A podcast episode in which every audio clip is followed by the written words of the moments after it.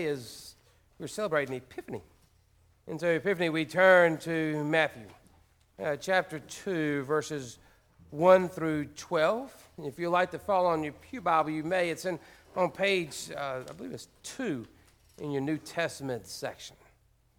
I invite you now to listen to God's Word. in the time of King Herod, after Jesus was born in Bethlehem, Judea, wise men from the east came to Jerusalem, asking, Where is the child who has been born the king of the Jews? For we observe the star as rising and have come to pay him homage. When King Herod heard this, he was frightened, and all Jerusalem with him. And calling together all the chief priests and the scribes of the people, he inquired of them where the Messiah was to be born. They told him, In Bethlehem of Judea for so it has been written by the prophet. And you, Bethlehem, in the land of Judea, are by no means least among the rulers of Judah. For from you shall come a ruler who is to be shepherd of my people Israel.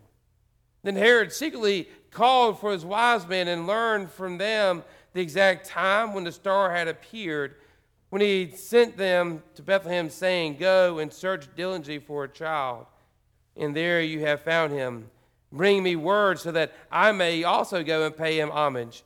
When they had heard the king, they sent out, and there ahead of them went the star that they had seen at its rising, until it stopped over the place where the child was. When they saw that the star had stopped, they were overwhelmed with joy.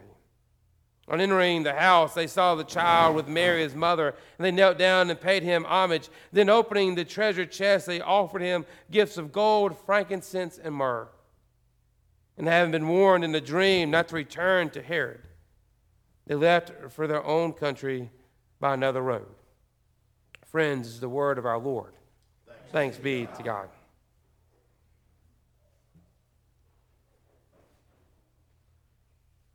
My first year in seminary, the then president of the school, Steve Hayner, was dying of cancer. It was a long battle, it lasted an entire year. At the last week of his life, uh, the school gathered to the chapel to pray. I've never been in a prayer service like this before. I found the service to be both frightening and uplifting. Uplifting because I gathered with faithful people, and together we prayed and we sang and we read scripture. It was beautiful. Frightening.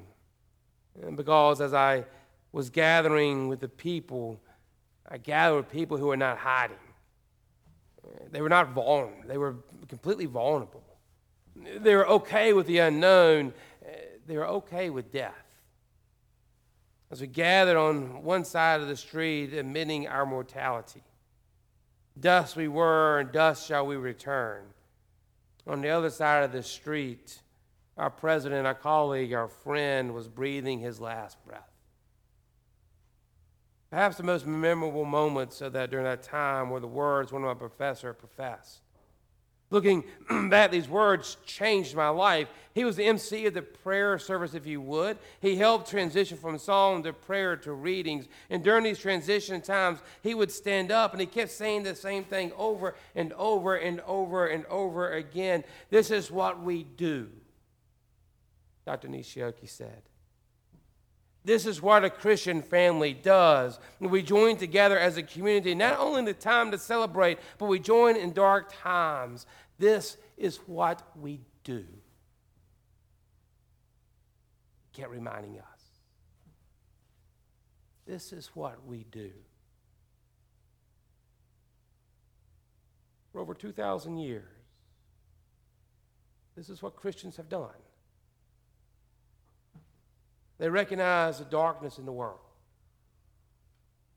The Magi recognized it. If there is no darkness, there would have been no light for the Magi to see. The light of the Magi was so powerful that it reached beyond the walls of Bethlehem, beyond the walls of Jerusalem, reaching out to a group of Gentile astrologists. They saw the light. The light caused them to stop, be filled with joy, be and to pay homage to Jesus Christ. The light of God is just that powerful. It shines in the darkness. Which leads us to the question on this New Year's Eve What happens? When no matter how hard we have tried, no matter how hard we've looked up into the heavens, and no matter how long we've searched, we just don't see it. Christmas season has come and gone, and it felt as blah as the rest of 2023. Now, about 12 hours, the ball was going to drop, yet still no star, still no light, still no overwhelming joy. Which makes me wonder in our constant search for light, what if light and darkness are not so dualistic? as if they're in some cosmic battle with one another. But instead, we see darkness and light not competing with one another, but working together. What if God uses darkness to show us the light? this is not to suggest that God causes darkness, that God makes a Christmas blah, and just so in a couple of weeks God can spring light upon us. God did not make King Herod an awful king just so, so God could bring Jesus into the world, and God does not cause pandemics or untimely deaths or horrific diseases that take away our loved ones. And God did not cause the war in Ukraine or the conflict between Palestine and Israel. And God does not cause us to lose a job, cause the anxiety that's overtaken our young people. To say that darkness and light work together is not to say that God causes the darkness, but it's to say that God uses the darkness that this world produces to not only change us, but change the world in Leipzig, Germany, there's a uh, Lutheran church. It's named uh, St. Nicholas. It's named after the saint that Santa Claus was named after. In 1980s, during the height of the Cold War, St. Nicholas Church was called to see the wall that divided the East and the West as an evil wall. And that human freedom was not just a political issue, but as a theological issue as well. So the St. Nicholas Church, beginning to host his weekly prayer services for peace. At first, they drew just a handful of people. They would come together and light candles and pray. Word got out. And as word spread slowly, eventually, these handful of people grew into tens of thousands of people trying to get into the church and to gather around on October 1989, the Monday night prayer circle service accumulated in a standoff between the peaceful resistance and this powerful communist government. The St. Nicholas Church admonished the flock to be nonviolent. Put down your rocks, they proclaimed. This is not what we do. So the demonstrators put down the rocks and they picked up candles instead. When the Communist Ministry for Safety and Security arranged to occupy most of the 500 seats in the church for the prayer service that night, 70,000 people who gathered for peace gathered outside. They gathered into the streets. Meanwhile, heavily armed security officials waited on instructions from Moscow and Berlin to subdue the demonstrators that were ready to exercise their power and all their control, but the, the order never came. The police eventually just gave up. The security chief priest watched the crowd whose freedom march began in the church, the crowd who had heard the prolific witness of the church who was emerging from decades of oppression say, Let us move forward with God's peace. The crowd, which began with candles and prayer, grew over the years to be enormous. so enormous that it instilled fear in the incredible, powerful chief of security as he stood beside an army with tanks, tear gas, and guns. That potentially explosive moment, a security chief ready to unleash his power at any call was found saying, We had planned for everything. Everything. Everything. Except candles and prayer. A month later, the Berlin Wall came down. This is what we do as a body of Christ. This is what we do. Barbara Brown Taylor has written, The darkness is not dark to God. And this can be terrifying for those who like our deities well lit. Notice uh, how terrified King Herod was. Right after the Magi arrived in Jerusalem and they asked about Jesus, verse 3 says that King Herod was frightened. Uh, King Herod, now he was not one to easily get frightened, just the opposite. He was one who was always frightening others. He was a ruthless leader. And over the years, he would go into these murderous rages, one time killing his own wife. He's killed several of his children and multiple of his family members. Caesar Augustus was reported to have said about Herod, I'd rather be his pig than his son. The man didn't get frightened. So the gospel says that the King Herod shook like a leaf in the wind. Those first century Jewish people hearing this would have stopped. They would have taken notice. Each Christmas, the Metropolitan Museum of Art in New York City has a nativity scene on display that makes people stop and take notice. And in many years, the elements are familiar. In, in many ways, the elements are familiar. They have shepherds and they have cattle. They have the Holy Family there. What is also unusual is that the manger is placed not in a rough, rustic setting of Bethlehem, but amid the falling ruined columns of a once proud Roman building. The theological claim of this nativity scene is clear to us, as it was to those first readers of Matthew. And whether we realize it or not, it's the claim that we make as a body of Christ. Every time we hold worship, we're making that same claim. Every time we go to a funeral, we make this claim. Every time we hold the hand of the hurt or feed the hungry or sit with the lonely or protest the forgotten, this is what the church does. Every time we gather, this is our proclaim. The humble birth of the Christ child literally shakes the foundation of our world. Which ironically frightens us too. Notice that when the king Herod shook like a leaf in the wind, the whole city of Jerusalem trembled with him. Makes me also wonder if Herod represents everything in human beings, everything in human history that is haughty and cruel and violent and vindictive. Therefore, to avoid our fears of experiencing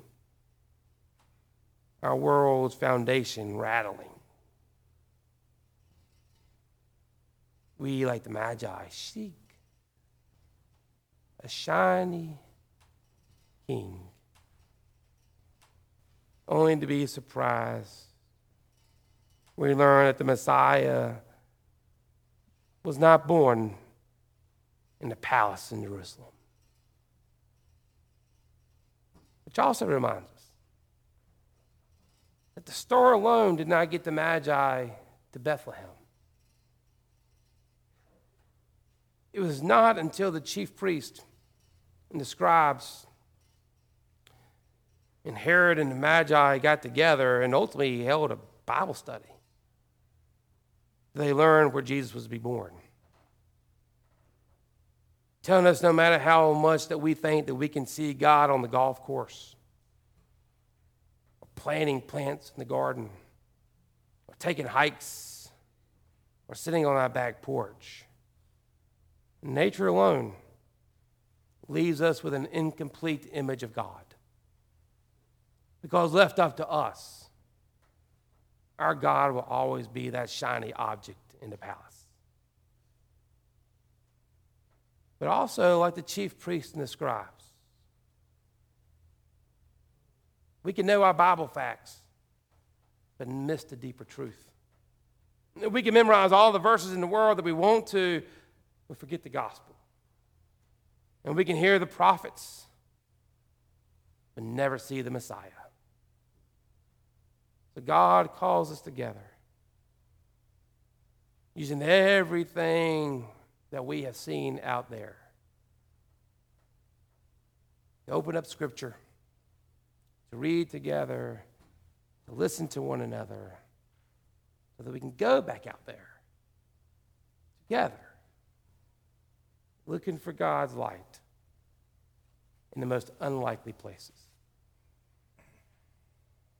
In an interview with the BBC, Archbishop Desmond Tutu told a story that he described as the biggest defining moment of his life. He was nine years old, maybe, and me and my mother were walking down the sidewalk at the time of apartheid of South Africa when white person was approaching, the black people would have to be expected to step off the path and kind of bow their head in respect to the white person as they walk by. On this particular day, though, I saw this tall white man. He was wearing a black suit and he had a white collar. And he stepped off to the side of the sidewalk into a gutter before my mom and I had a chance. Holding my mother's hand, I walked past this man. I watched him respectfully tip his hat and give us a smile. Tutu asked his mother, Oh, why did that man do that for, mom? And that man, she replied, He's a man of God. That's just what he does. She told me that he was an Anglican priest. I knew then and there, that very moment, that's what I wanted to do. But even more than a priest, I sought my whole life to be a man of God. In just over 12 hours, that ball will drop. And today can be one of those days that we just put so much pressure on us to celebrate and have fun and, and, and filled with joy. And if your heart is filled with joy, go out and celebrate and have a good time. Enjoy it.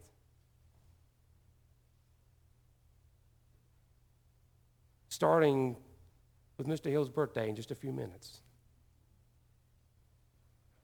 But for those who do not feel it, for those who just aren't able to see the light this year, that's okay. You don't have to pretend. That's not what we do. Instead, what we do is what we always do. In our joys and also in our sorrows, we come together, accepting each other for where we are me reading for you when you can't read, and you pointing to the light for me when all I can see is darkness. And from my point of view on this New Year's Eve, I'll give you this. When I look out into this congregation, I see the light of God. I see God's light shining through each and every one of you.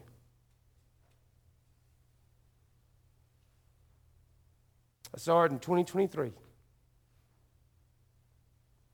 Every time a text or a call or a visit,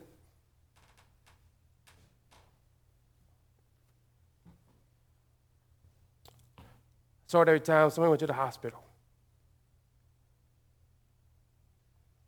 or somebody dropped off soup for those unable to get out. I saw it every time a mission partner called the church and asked for assistance. And every time we called our mission partner and we asked them for assistance. I saw in how you cared for our children and our youth and how you sent them to camps and how you cheered for them in their celebrations and how you cared for them in their sorrows.